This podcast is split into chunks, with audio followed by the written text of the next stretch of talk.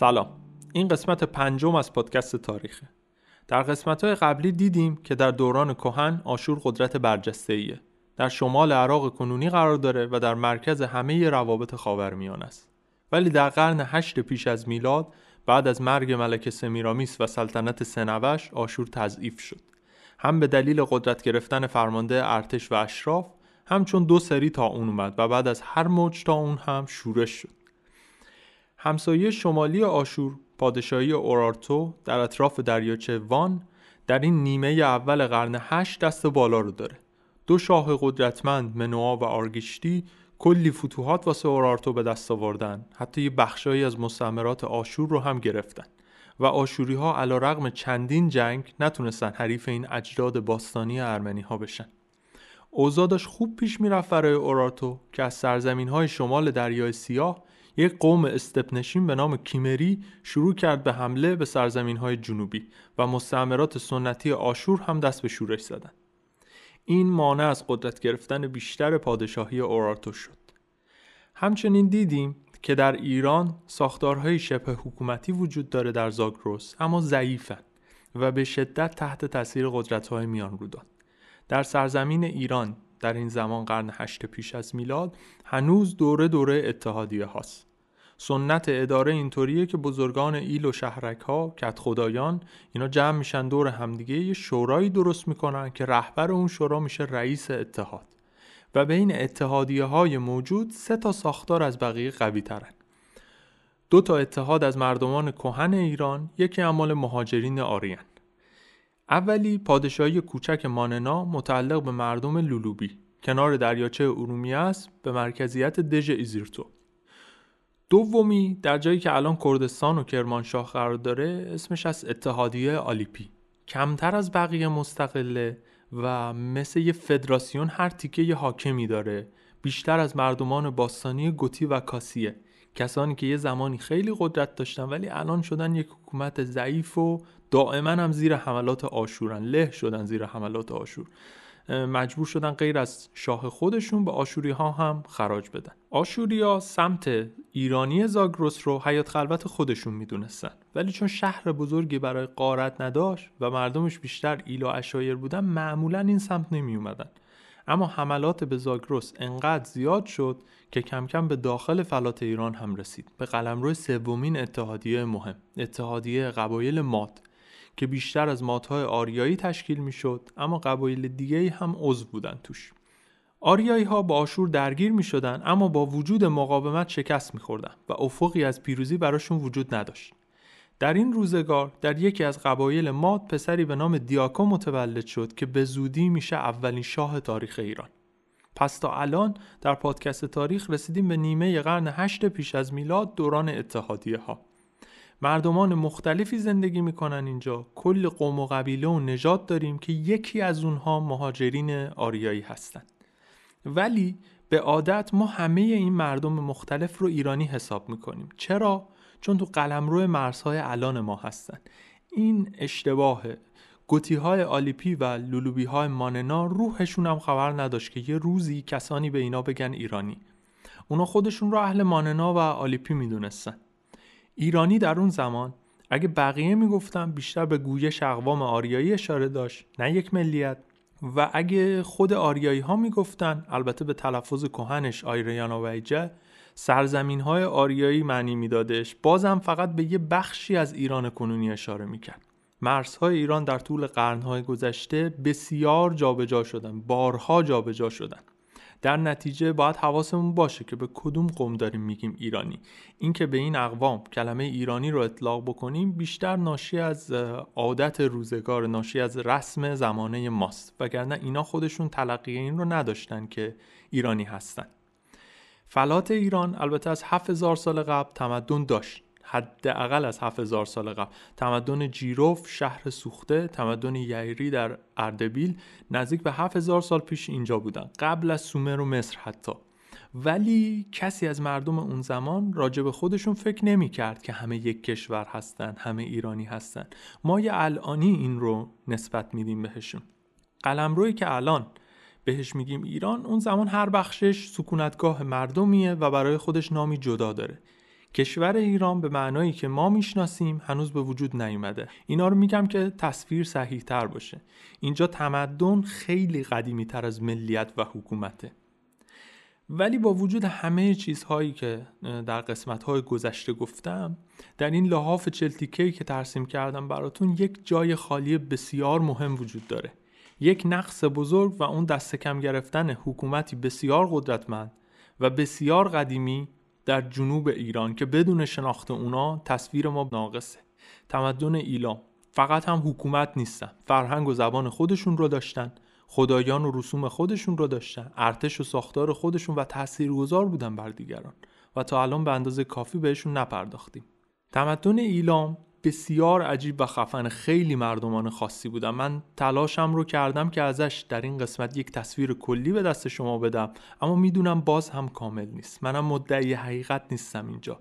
اصولا هم یه چیزی رو بگم. اصلا کهیر می‌زنم وقتی کسی ادعای کشف حقیقت رو می‌کنه. در نتیجه خودم هم این ادعا رو ندارم. چون به ویژه درباره تاریخ اصلا حقیقتی وجود نداره. یه مقدار دیتا داریم از تلاش های باستانشناسان. یه مقدار هم اطلاعات از حرفای آدمایی در دوران قدیم که نیت و صداقتشون بر ما نامعلومه و در برابر اقیانوسی از عدم اطلاع راجع به مردمی که فراموش شدن. تلاشها، امیدها، رنجهای مردم عادی فراموش شده. عشقها و اعتقاداتشون فراموش شده. اینکه اتفاقات رو چجوری تجربه می‌کردن ما الان دیگه نمی‌دونیم چه حالی داشتن. اینا همش فراموش شده. همش شده راجع به این شاه و اون شاه و فلانی زهر داد به فلانی این اونو کش. کی کی لشکر کشی کرد. این که تاریخ نیست این ماجرای قدرت هر تاریخی که هست شده تاریخ زورمندان و بزرگان. کی به زعفا و قربانیان می‌پردازه؟ کی به مردمی که دست به خونه کسی نبردن آدمایی که با شرافت کار کردن زندگی کردن می‌پردازه؟ انعکاسی از زندگی مردم معمولی در کتب تاریخ شما نمی‌بینید. یا کمتر ازش صحبت میشه. و ریشه این به نظر من غریزه شرکامیز پرستش قدرت و موفقیته. الان هم می‌بینین دیگه این پیجای موفقیت و اینا رو می‌بینین. انگار همه هدف آدمیزاد اینه که برسه به پول و قدرت.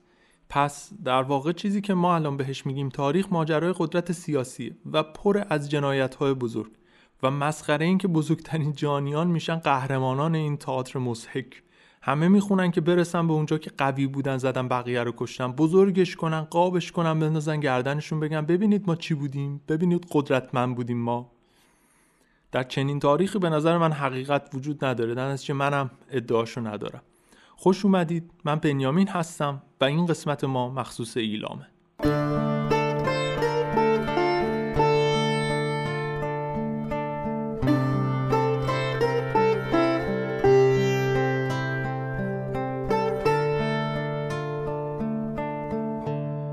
ایلام تمدنی کهن در جنوب غربی ایران بود. برای قرنها اونجا حکومت می‌کردن. سومریا به اینا می‌گفتن بالا یا کلمه به این معنی. البته با خط اندیشه نگاشتشون. یه خطی بود که نمادها رو می نوشتن تلفظا رو نمیرسون.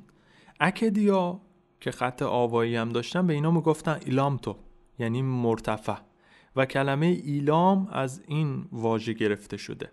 من هم به دلیل رواج این واژه در طول تاریخ این کلمه رو به کار می‌برم. ولی در واقع ایلامی ها خودشون به کشورشون می‌گفتن حلتمتی سرزمین خدا. در دوران اوج هم بهش می‌گفتن انشان سوسونکا کلمه ایلام از سوی همسایگان این تمدن و فقط به اون قسمتی اطلاق می‌شد که کوهستانی بود. چون در دوران سومر و اکد مرکز اولیه ایلامی ها اون ناحیه بودش و اون زمان اینا در کوه های زاگرس زندگی می‌کردن. درست مثل امروز که ما کشور مجارستان رو به فارسی به این نام خطاب می‌کنیم ولی اونا خودشون میگن هنگاری. پس نام درست این کشور اونی که خودشون به خودشون اطلاق می‌کردن نه اونی که ما بهشون منصوب می‌کنیم. بقیه می‌گفتن به زبان اکدی باستان ایلام تو خودشون می‌گفتن حلتمتی انشان سوسونکا. انشان و شوش سرزمین خدا. نشانه های زندگی در ایلام از خیلی خیلی قدیم هست. حتی 6 هزار سال قبل. اما تقریبا از 4700 سال پیش دیگه یک پادشاهی اونجا تشکیل شده بود. از 4600 4700 سال قبل. یعنی مردم ایلام بیش از 2000 سال قبل از کوروش کبیر اونجا زندگی می‌کردن. تمدن ایلام یه چیزیه در ردیف مصر باستان. از اولین تمدن‌های جهانه و واقعا مسئولیت بزرگیه که میراسی به این ارزشمندی در دستان ما قرار گرفته. ایلامی ها طراحی و نقاشی و هنر و معماری پیشرفته ای داشتن مجسم سازی منحصر به فرد و در کل ریشه فرهنگی و تمدنی غنی ملت بزرگی بودند در روزگار خودشون. زمانی که حتی آریایی ها هنوز وارد ایران نشده بودند و تاریخی که ما می‌شناسیم قرنها مونده شروع بشه. قلمرو ایلام در طول تاریخ بسیار تغییر کرده اما عمدتا شامل استان فارس کنونی استان خوزستان کنونی لورستان و کوههای بختیاری و همینطور نواحی بوشهر می‌شد. ولی در بعضی دوره ها اینا سرزمین های دیگه رو هم تحت کنترل داشتن.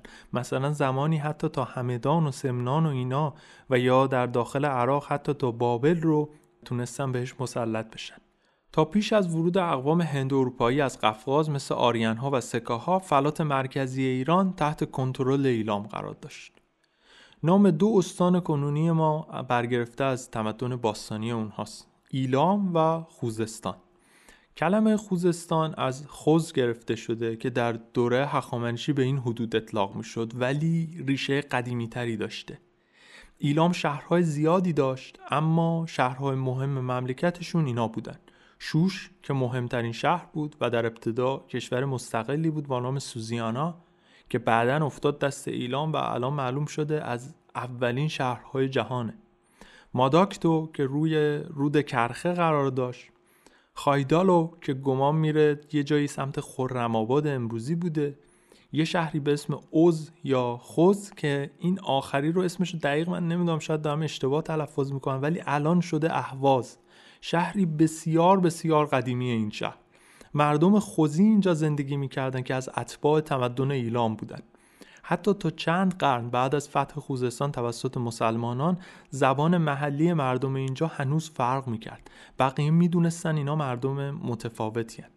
یک کتابی هست به اسم مسالک الممالک نوشته ابو اسحاق ابراهیم استخری مال هزار سال پیشه هزار سال پیش از ماه امروزی قرن ده میلادی. در مورد زبان مردم خوزستان میگه اونا می‌تونن فارسی و عربی صحبت بکنن ولی زبون خودشون رو هم دارن. لسان خوزی میگه بهش که نه عبریه نه سریانیه نه فارسی. ما الان می‌دونیم این زبون از باقی مونده زبانهای ایلامی کهنه. گفتیم که ایلامی ها از مردمان بومی ایران بودن یعنی مثل لولوبی ها، گوتی ها و کاسی ها که تو قسمت های قبل صحبتشون کردیم اقوام غیر آریایی قدیمی ایران هستند که از دورانی بسیار کهن اینجا زندگی می‌کردن. آریایی ها بعدا کوچ کردن به اینجا وارد شدن اما اونها از ابتدای کار اینجا بودن گویا. البته باز هم اگه به قدر کافی عقب بریم مثل همه انسانهای دیگه می‌رسیم به مهاجرت بزرگ از آفریقا 50 هزار سال قبل. همه ما 8 میلیارد انسان در نهایت اجدادمون می‌رسن به اونجا. بگذریم. هرچند که قیاس نژاد مردم کنونی با مردم باستان به نظر من چیز خطرناکیه چون تبعات سیاسی و اجتماعی داره اما از دید صرفا علمی اگه نگاه بکنیم مطالعه ژنتیکی روی مردمان کهن کار علمی ارزشمندیه که متاسفانه تو ایران ما کم انجام شده. خیلی خیلی کم.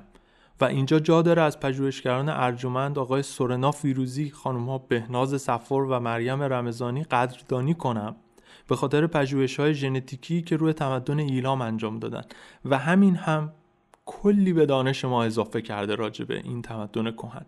اونا نشون دادن که مردم جنوب غرب ایران هنوز هم بیشتر از سایر مناطق ژن ایلامی دارن. یه جورای اعقاب تمدن ایلامن. ولی هم بین اونا هم بین اقوام دیگه پیوستگی هستش. من سواد کافی برای درک جزئیات این پژوهش رو نداشتم اما انقدی فهمیدم که رد یک تمدن باستانی رو در مردم امروزی زدم و کار بسیار جالبیه. به ویژه ارزشش بیشتر میشه اگه فکر بکنیم به اینکه روزگار الان دوران مستر تیستر و میلاد قاسمی خواه و محسنیزی و از این آدمای اینجوریه. من ازشون متشکر و سپاسگزارم و ای کاش توجه رسانه‌ای و مالی لازم رو بگیرن. بگذاریم. حرف زدن راجع به تمدن ایلام همینجوریش هم دشواره. سختتر هم میشه وقتی که دایره اطلاعات آدم کم عمق و جدید باشه مثل من. در نتیجه به عنوان مخاطب عام گرچه اینا مردمانی واقعی هستن و در تاریخ واقعی حضور داشتن.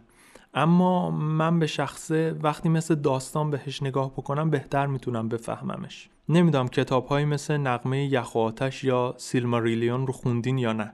کتابایی که توش نویسنده یک جهان کامل رو به تصویر می‌کشه با دورانهای مفصل و شخصیت بسیار. مثل میدل در ارباب حلقا یا وستروس در گیم آف فرونز ازتون می‌خوام گرچه تمدن ایلام واقعیه شما به این تمدن به همین دید نگاه بکنید تا بهتر بشه فهمیدش. چون انقدر قدیمی هن که به قول تالکین کسی از میان زندگان نیست که خاطرات آنها رو به یاد بیاورد.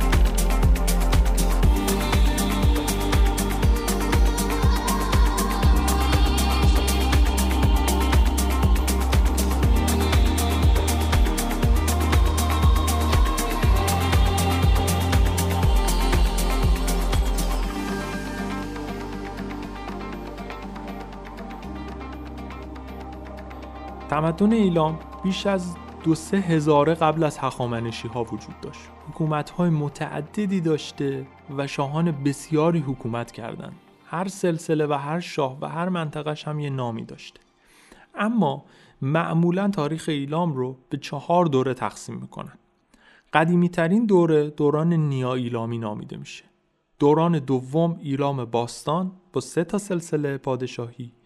دوران سوم ایلام میانه اونم سه تا سلسله پادشاهی و دوران آخر ایلام نو که یک سلسله است و با سقوط ایلام در 645 پیش از میلاد به پایان می‌رسه. در این سال تمدن ایلام از صفحه روزگار محو شد کی یعنی 110 سال پیش از پادشاهی کوروش کبیر. اینکه به کوروش کبیر اشاره می‌کنم به خاطر اینه که از نظر زمانی بهتر تصور بکنیم داریم راجع به چه بازی صحبت می‌کنیم. خیلی قدیمیه. ایلام بارها در دوران کهن مورد تاخت و تاز قرار گرفتش. سری آخر هم جوری نابود شد که خیلی از سندها از بین رفت. در نتیجه آگاهی ما از تاریخ ایلام مخصوصا از دوران اول یعنی نیا ایلامی بسیار محدوده. قدیمی ترین جایی که در کتیبه عبارت پادشاهی ایلام رو می‌بینیم کتیبه ای از انبرگسی شاه شهر کیش در سومر. با جزیره کیش ما فرق داره. این کیش باستانی سومر تو عراق کنونی قرار داشته. حدود 4650 سال قبل. با استفاده از منابع میان رودانی میشه تا حدی داستان دوره نیا ایلامی رو بازسازی کرد. دوره ای که از 5200 سال پیش تا 4600 سال پیش رو در بر می‌گیره. یه بازه زمانی تقریبا 600 ساله که بهش میگن دوران نیا ایلامی و اطلاعاتمون راجبش خیلی کمه. به خاطر اینکه هنوز نگارش به طور درست اینجا منتشر نشده بود. خیلی چیز جدیدی بود اختراعش.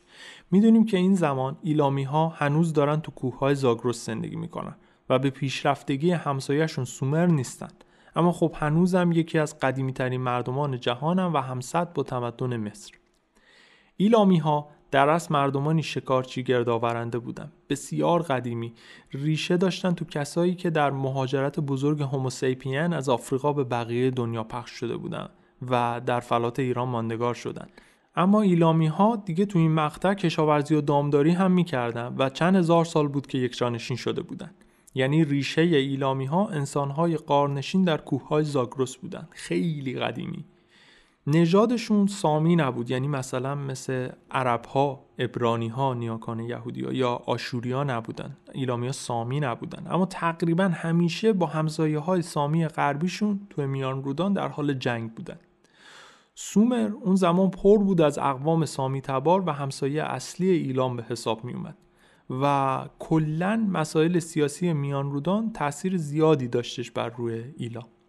در این دوره ایلامی ها داشتن اولین شهرهاشون رو بنیان میگذاشتن و کم کم از مرحله روستایی به شهری تغییر می‌کردن و شوش هنوز یک کشور مستقل به نام پادشاهی سوزیانا و جزوی از ایلام نیست.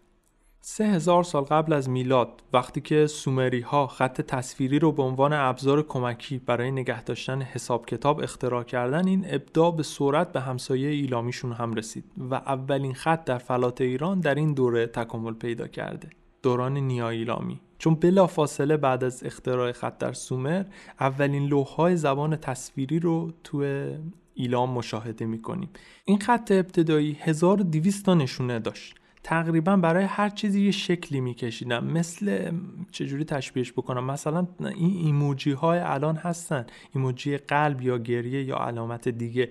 وقتی شما اینا رو کنار هم میچینید شا... می‌شود یک منظوری رو باهاش رسوند ولی آوا نداره. هنوز مونده بود تا خط آوایی اختراع بشه. فقط وقتی می‌بینیم می‌فهمیم چیه. 1600 تا لوح گلی تا حالا از این خط پیدا شده خط نیا ایلامی مثل خط فارسی الان از راست به چپ نوشته می شده و به هیچ خط دیگه ای از دوران باستان شباهت نداره. یعنی مستقل از خطوط سومر بود.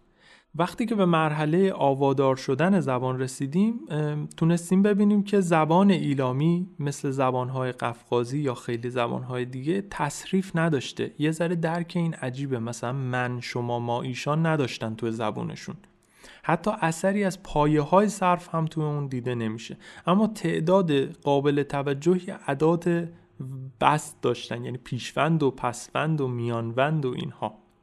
زبان ایلامی در نوع خودش زبان ترکیبیه یعنی مثل انگلیسی یا زبان فارسی الان که دو تا کلمه با هم اضافه میشن و یک کلمه جدید می‌سازن اینطوری بوده.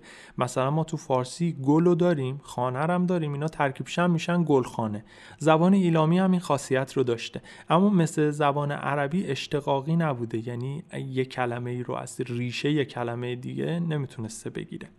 متاسفانه مثل خیلی قصورات دیگه در قبال فرهنگ و میراث ایران برای رمزگشاهی این الواح کار چندانی انجام نشده.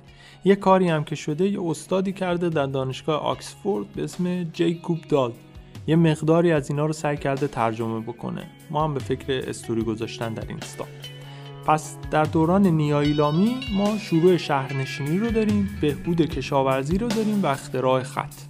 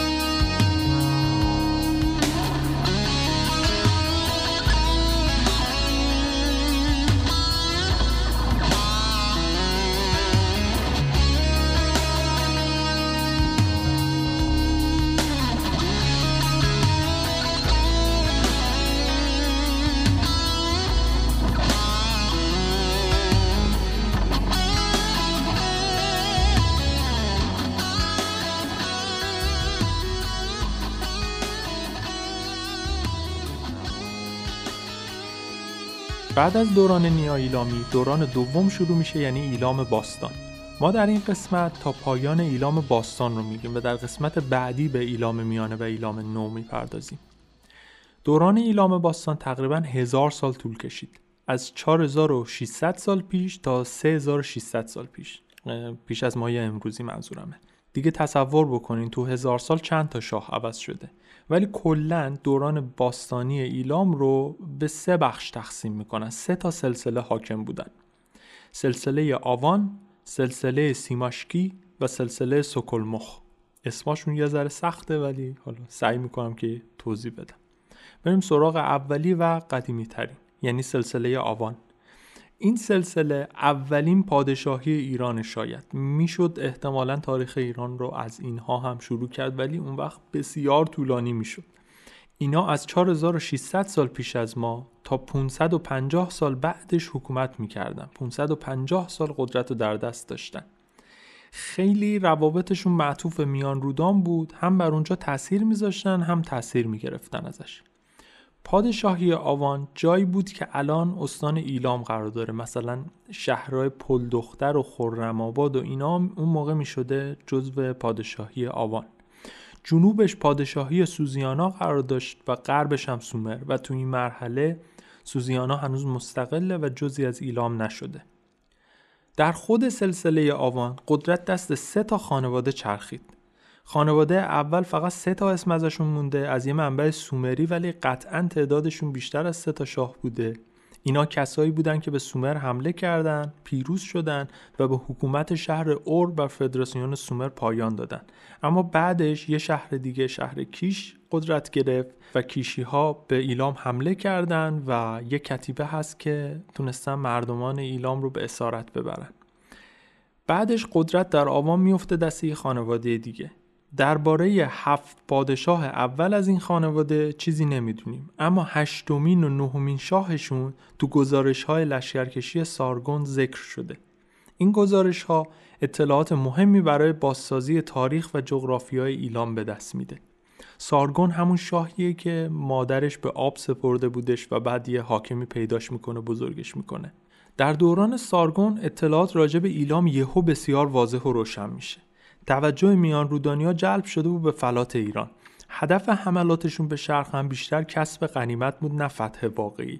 چون امکان اداره چنین قلمرو پهناوری برای اکد وجود نداشت. سارگون اولین پادشاه و بنیانگذار حکومت اکد دیگه. پهناوری هنوزم یکی از خطوط دفاعی اصلی ایرانه. دشمن فرضی اگرم حمله بکنه خیلی باید پیش بره که بتونه همه جا رو بگیره. فلات مرکزی ایران هم سرزمین مهربانی نیست. قوای مهاجم همیشه کار سختی داشتن. در نتیجه گرچه می‌شد برای قارت بیان اما نمی‌تونستن نگهش دارن. این وضع قرنها بعد سر آشور و اتحادیه مات هم رسید. تو دوران اتحادیه ها می‌گفتیم.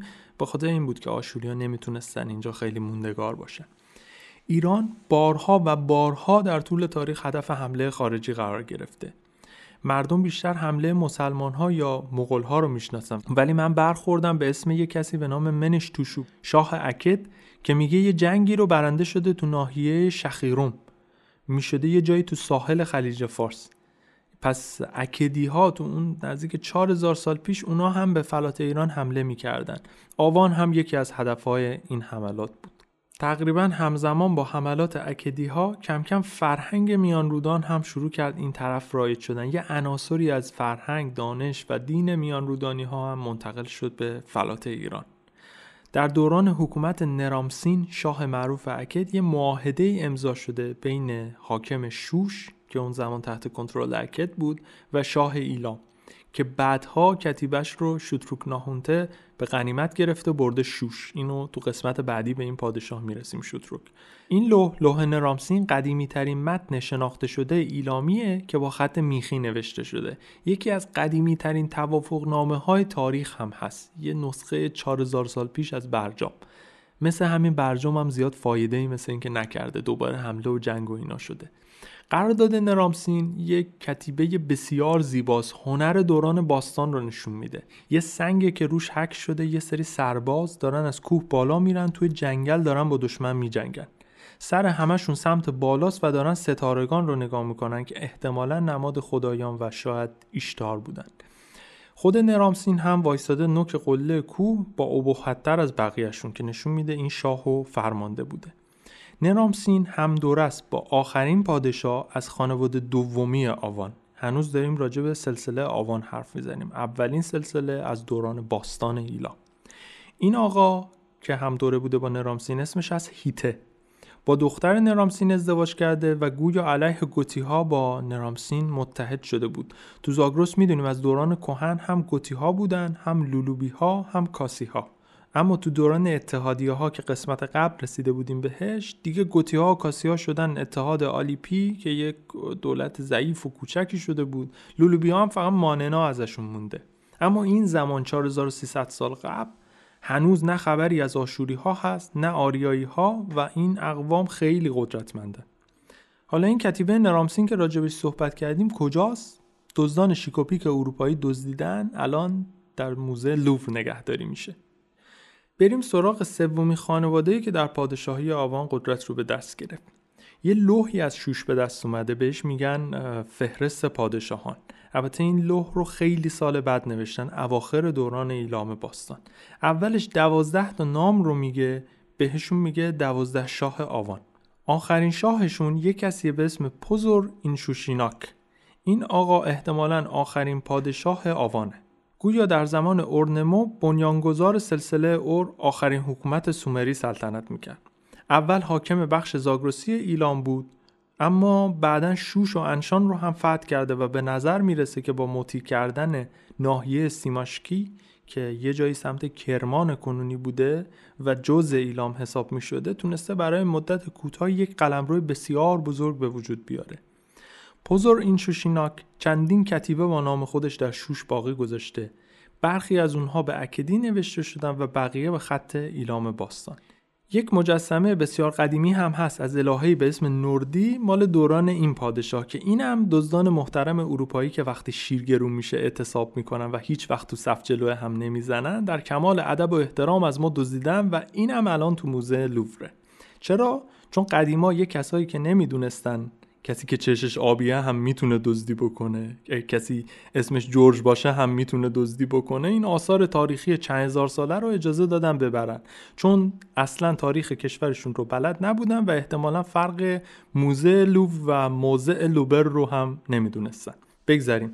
اوانی ها شروع کرده بودن به ازدواج و رابطه و وصلت و پذیرفتن فرهنگ از اکد این چیزها کم کم باعث ضعیف شدنشون شد. چون اکد کشور قدرتمندی بود و داشت عملا تهاجم فرهنگی می‌کرد به این طرف زاگرس. زبان اکدی رواج پیدا کرد فرهنگ اکدی رواج پیدا کرد و مملکت کم کم شروع کرد پایه هاش سست شدن و این شد مقدمه شکستن پادشاهی آوان. پادشاهان آوان اول شوش را از دست دادن و بعد هم خودشون فرو پاشیدن و 500 خورده سال حکومت بر آوان حلتمتی به پایان رسید. اینکه شما واسه 15 تا دوست و فامیل ایرانیتون کامنت انگلیسی بزنین خطرات بزرگتری هم داره. استفاده از زبان خارجی در مواقع نالازم نه نشان دهنده توانایی در آن زبان بلکه نشان دهنده ضعف در زبان مادریه پس شوش مستقل شد آوان فرو پاشید. چند سال بعد پادشاه اور شهر سومری حمله که شوش رو گرفت و شوش دوباره افتاد دامن میان رودان تا فروپاشی سومر هم به همین وضعیت باقی.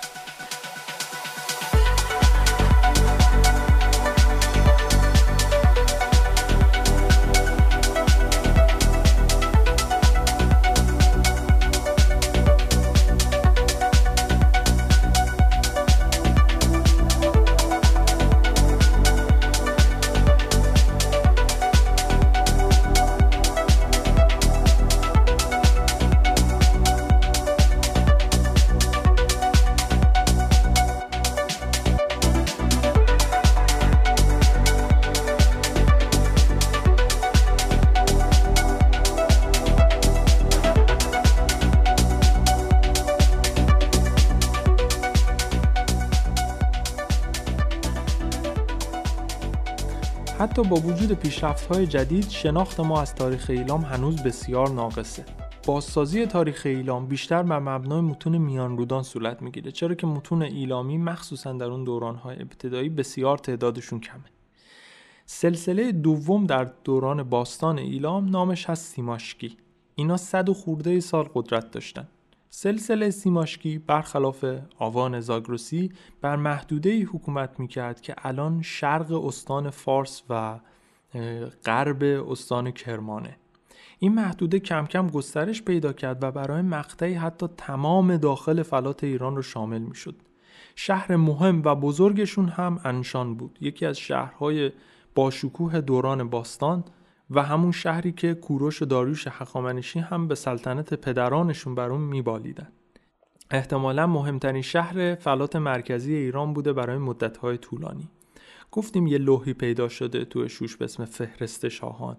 و بعد از اینکه پادشاه های آوان رو میگه دوازده نفر دیگر رو ذکر می‌کنه با عبارت دوازده شاه سیماشکی. برخلاف متون مشابه میان رودانی که تا حدودی سال و جزیات و اینا رو هم ذکر می‌کردن تو این سند نه اشاره به سالهای حکومت این پادشاه هاست نه نسبشون مشخص شده و هیچ اطمینانی هم در دست نیست که این لیست کامل باشه. اما از این دوازده تا پادشاهی که ذکر میشه نه نفرشون رو می‌دونیم که شاه بودن چون تو منابع دیگه هم اسمشون اومده اما بازم اغلب بدون جزئیات. یعنی آدم هایی که پادشاه بودن کلی آدم دیگه دوروورشون بودن ثروتمند بودن قدم و حشم داشتن هیچی جز یک نام ازشون باقی نمونده. الواح اون زمان کلا اینطوری هم فاقد جزئیات ما متاسفانه حجم اطلاعاتی که نداریم هزاران برابر اونیه که داریم. در زمان شاهان اول سیماشکی میان رودان پی در پی به فلات ایران حمله می‌کرد. صحبت حدود 4000 سال پیشه. به نظر می‌رسه که هدف اصلی این حمله ها پادشاهی سیماشکی در کرمان بود اما به ندرت موفقیت آمیز بود. در نتیجه اینا به جاهای دیگه هم لشکر میکشیدن از اون جاهای قارتی بکنن. چون دشت های بزرگ ایران رو سخت می‌شد کنترل کرد. در میان این لشکرکشی ها یه دوره هایی هم وجود داره از صلح که معمولا با ازدواج میان خانواده های سلطنتی فلات ایران و میان رودان به وجود می اومد اما بعدش دوباره درگیری می شد مثلا من به یک شاهی برخوردم شاه شهر اور به نام شوسین اگه درست تلفظ بکنم. این اسماشون سخته همش باید این بعد از هر اسمی بگم اگر درست تلفظ بکنم. این آقا شوسین یکی از دختراشو به ازدواج شاه انشان درآورده.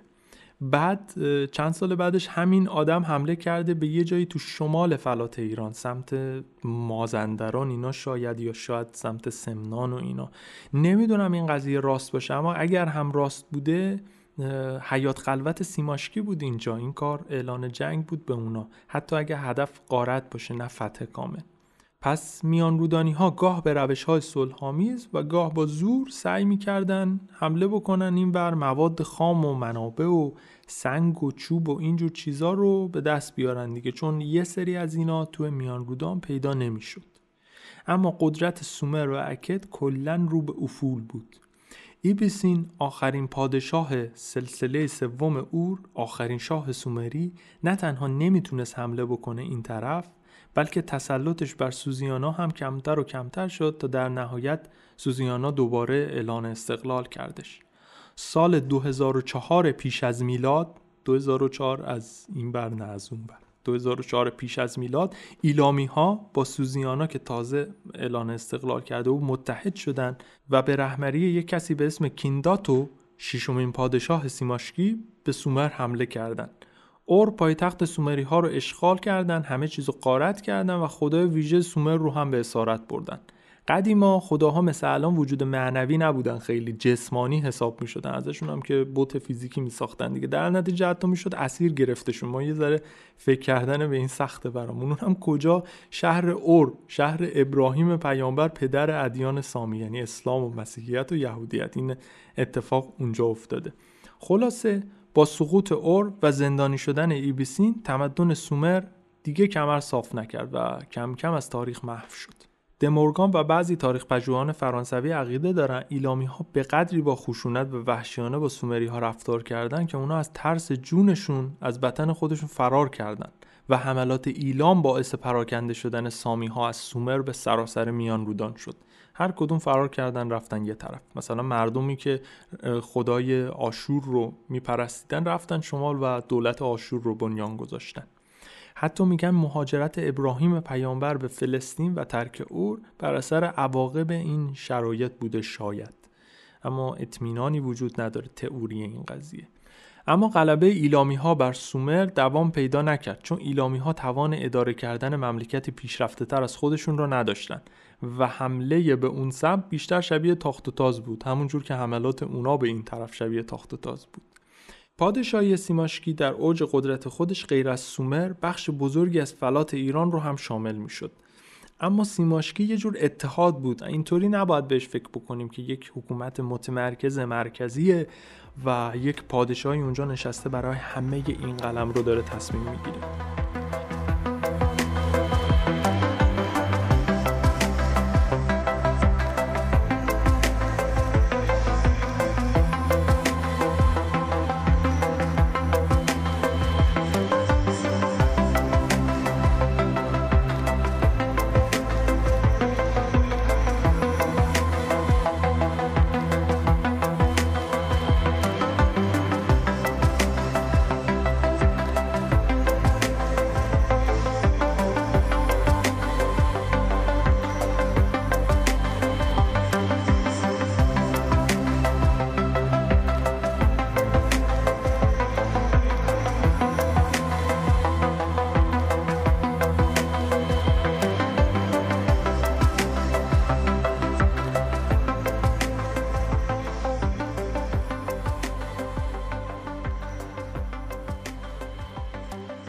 سومین حکومت از دوران باستان ایلام حکومتیه به نام سلسله سکلمخ.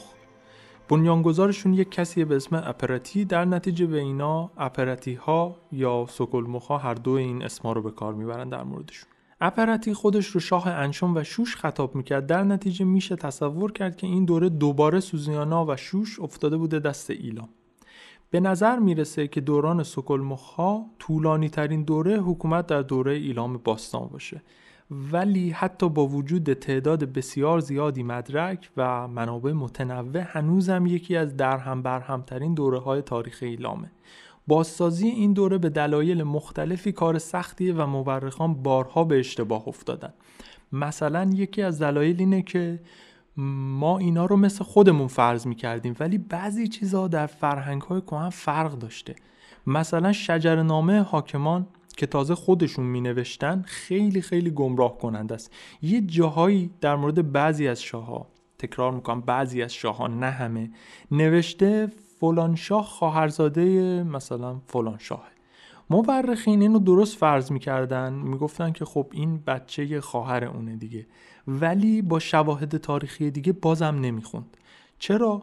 چون خواهرزاده اینجا منظورشون فرزندی بود که حاصل ازدواج شاه سکلمخ با خواهر خودش بوده نه حاصل ازدواج خواهرش با یه مرد دیگه.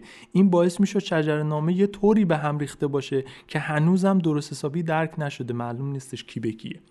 این کلمه خواهرزاده ایلامیش میشه مارآهاتی شوشیل خاخا یه جور لقب بوده به شاهی می‌گفتن که حاصل ازدواج یک شاه دیگه با خواهر خودش بوده. یک جور مقام خیلی والایی برای چنین پادشاهی قائل بودن و فکر می‌کردن خون خیلی خالصی داره. بعدا مورخین علانی نمی‌دونستن که این خواهرزاده به معنی روزگار ماس یا داره این لقب خاص رو اشاره می‌کنه. در نتیجه لیست پادشاهان سکلمخ بسیار در هم بر با وجود اینکه مدارک متعددی وجود داره. یک چیز عجیبیه در مورد سکل مخاین ازدواج با مهارم درکش برای روزگار ما خیلی دشواره. درجه بندی می‌کردن مشروعیت شاهزادگان رو بر این اساس. البته گاهی نه همیشه. اینو لازمه تکرار بکنم. اینا بعضی وقتا با خواهرها حتی دختران خودشون ممکن بود ازدواج بکنن. و اون وقت فرزندان حاصل از این ازدواج بر فرزندان حاصل از ازدواج با غریبه ها تقدم پیدا می‌کردن. در شرایطی هم که پادشاه وارث نداشت یا وارثش خیلی کوچیک بود قدرت قل می‌خورد دست یکی از برادراش. در دنیای الان ما این ازدواج با نزدیکان هم به دلایل اخلاقی هم به دلایل علمی ممنوعه. اصلا تجاوز حساب میشه تقریبا در تمام کشورها. ولی اخلاقیات تابع زمان و فرهنگ هم هست. اینا یک تصوراتی درباره خون و خالص بودن خون و اینها داشتن که ما نداریم. غیر از اون تازه بحث های سیاسی هم بود. مثلا یک پادشاهی اگه می‌دید فلان شاهزاده قوی شده یا داره تهدیدی میشه برای قدرتش ممکن بود برای تضعیفش بره با خواهرش ازدواج بکنه یک بچه به دنیا بیاره که اون بیاد بالانس بکنه این قدرت با طرف. این به اون معنی نیست که در ایلام در میان مردم عادی چنین سنتی وجود داشته. اونا مثل ما احتمالا حتی بعدشون هم میومده اما شاه مقامش فرق داشت. مردم عادی راجع به شاه مثل الان شبیه یه آدم فکر نمی‌کردن. یه مشروعیت الهی خیلی خاصی براش قائل بودن. بهش می‌گفتن کیتین. دوربین و عکس و اینجور چیزا هم نبود که آدما ببینن که این پادشاه هم یک کسی مثل خودشون. فکر می‌کردن شاه یک چیزی جدایی از ابنای بشر. پس خونش هم متفاوته. پس اگر با خواهرش ازدواج بکنه دیگه خیلی خون خالصی داره اون فرزند. فکر کردن بهش یه ذره برای ما ناممکنه چون در دنیای ما بسیار متفاوت شرایط هم اخلاقیات هم فرهنگ همه اینا متفاوته. ما می‌دونیم که اگر چنین ازدواجی هم اتفاق بیفته فرزند حاصل احتمال بسیار بالایی داره که مریضی های ژنتیکی خیلی شدید بگیره. پس اجازه بدین یه بار دیگه به طور واضح تاکید بکنم این سنت ازدواج با خواهر فقط گاهی دیده میشه نه همیشه. همه شاههای سکلمخ هم این کار رو نکردند در اکثر سلسله های دیگه ایلام هم رایج نبود. بین مردم عادی ایلام هم اصلا رایج نبود. موضوع دیگه اینه که یک کتیبه پیدا شده از یک شاه سخلمخ که پادشاهانی پیش از خودش رو نام می‌بره که یک معبد خاصی رو در شهر شوش بازسازی کردن. اکثریت مورخان فکر می‌کردن که این پادشاه داره شاههای قبل از خودش رو به ترتیب زمانی ذکر می‌کنه. اما گرچه پادشاه های اولیه عمدتا در ابتدای لیست قرار گرفتن اما تو هر گروه ترتیب چینش پادشاه ها با منابع دیگه تعارض داشت. ترتیب زمانی به هم خورده بود. چون شاه ها رو بر اساس نسبشون تو خانواده ترتیب کرده بود نه بر اساس زمانشون. حالا چراش رو ما دقیق نمی‌دونیم. خلاصه ایلامی ها در دوران سکل مخا مثل رونالدینیو چپ و گرفتن زدن راست. همه ما رو گذاشتن سر کار. و با اینکه کلی مدرک و اسمهای متعدد هست اما ترتیب کردن اینا بسیار کار دشواریه. با توجه به اصلاح همه این موارد تا حدودی تونستن تاریخ سلسله سکل مخ رو گرچه به شکل ناکامل بنویسن. و چیزی که در اومده اینه که دو تا دولت داشته در ایلام حکومت می‌کرده حداقل برای یک مدت. اولین پادشاه این سلسله کسی به اسم اپراتی و حداقل برای دوره همزمان بوده با بعضی از پادشاهان سیماشکی. منابع ایلامی در مورد اصل و نسبش سکوت کردن و به نظر می‌رسه که قدرت رو به ارث نبرده بلکه با زور و جنگ به دست آورده. اسم خودش رو هم گذاشته بوده شاه انشام و شوش. در نتیجه می‌تونیم تصور بکنیم که غیر از قلمرو معمول ایلام ادعای حاکمیت بر سوزیانا رو هم داشته. یعنی شوش و سوزیانا بارها بین ایلام و میانرودان دست به دست شده بود. سوکل مخا به فرهنگ سامی باستان علاقه زیادی داشتند و این تاثیر وقتی کم کم دیگه شوش نشین شدن شدیدتر هم شد. شوش اون زمان بیشتر میان رودانی تا ایلامی. برای مثال شاهان سکلمو وقتی سوزیانا رو گرفتن زبون خودشون که ایلامی بود رو تحمیل نکردن به مردم اونجا. اکثریت الواح این دوره به زبان اکدی هنوز. بیشتر اسناد مالی یا سندهای حق و حقوق هم به زبان اکدیه. مسئله دیگه این که سکلمخها خدایان خودشون رو هم به شوش تحمیل نکردن. مجمع خدایان شوش حفظ شد. از جمله الهه اصلی شهر این شوشیناک. خدای حامی شهر شوش. توجه به فرهنگ سامی ها یعنی عرب ها و ابرانی ها حتی در القاب هم مشاهده می شد عنوان شاه انشان و شوش که پادشاه اولی اپراتی برای خودش انتخاب کرده بود خیلی زود کنار گذاشته شد. عناوین دیگه استفاده شد که به کارگزاران میان رودان منصوب بود. یعنی همین کلمه سکل. یه واژه‌ای بود به حاکم توی میان رودان می‌گفتن. وقتی شوش دست سومری های اور بود با حاکمش می‌گفتن سکل شوش و این اسم طرف نیستش لقبشه حالا باز یه مسئله دیگه اینجا ما داریم. بعضی از این پادشاهان سکلمخ حالا اپراتی که هیچی به خودش می‌گفت شاه انشون و شوش اما بعضی از این پادشاه ها به خودشون میگن سکل شوش بعضی هاشون به خودشون میگن سکل انشان و شوش. تازه کنار همه اینا و مسئله خواهرزاده و این بحثا هم هست و ترتیب شاه هم که معلوم نیست. خلاصه بازم اینجا گمراه کننده میشه. حالا چرا اینطوری می‌شده؟ یک فرضیه ای از ساختاری برای تقسیم قدرت توی ایلام وجود داره. یعنی میگن بعضی از شاههای ایلامی قدرت رو با برادر یا پسرشون شریک می‌شدن. اما یه فرضیه دیگه هم هست که به نظر من منطقی تر از این شراکت در قدرته. مربوط میشه به دوران هخامنشی. میگن تو دوره هخامنشی دربار هنگام تابستان به خاطر گرمای شدید شهر شوش رو ترک می‌کرد میرفتش توی جاهای معتدلتر. مثل الان که مردم تابستون مثلا میرن لواسون و اینا. اما چون خانواده سلطنتی بود اون شهر شوش هم پای تخت بود نمی‌شد بدون شاه بمونه. یه فرد مورد اعتماد رو انتخاب می‌کردن معمولا برادر شاه یا پسر شاه منصوبش می‌کردن برای اداره اون سرزمین. در نتیجه شاه که حاکم اصلی بود تو این دوران سکل مخا بهش می‌گفتن سکل انشان و شوش.